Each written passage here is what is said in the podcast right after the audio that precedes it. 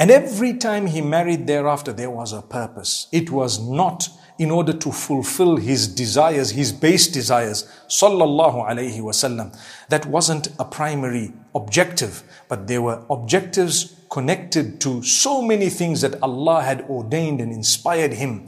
And Allah subhanahu wa ta'ala wanted the deen to be carried on, to be taken all the way to us. Hence the marriage to Aisha radiallahu anha and, and, and the others.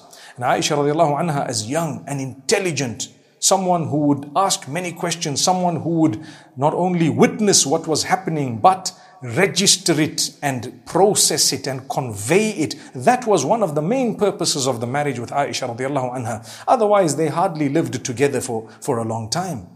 Subhanallah. Subhanallah. But she came in for a purpose. Like I said, if you don't know the purpose, go and study it. Here is Nabi Muhammad sallallahu alaihi wasallam. He loved his spouses and he was not afraid to express that love. One day they asked him, who do you love the most? Imagine the Nabi of Allah, a pious, pious, the most pious. Inni, he used to say, I am the most God-fearing from amongst you. Atqakum lillah. I'm the most God-conscious from amongst you.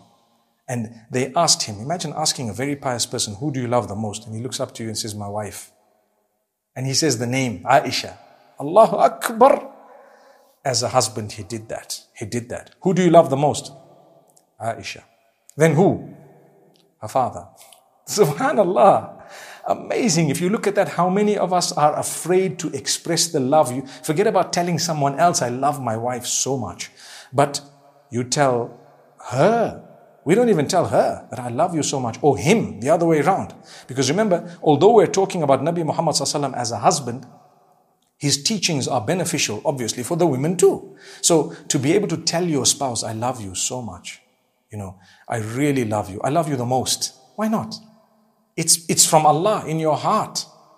And you can love someone the most from different angles. Subhanallah. So you have your fatherly love. You have your siblings. You have your uh, children. And you have your spouse. The love is different angles of love. So you might love your spouse the most in terms of The, the spousal love, and you love your mother the most in terms of your, uh, you know, the parent, parental love, for example. It's a different type of love.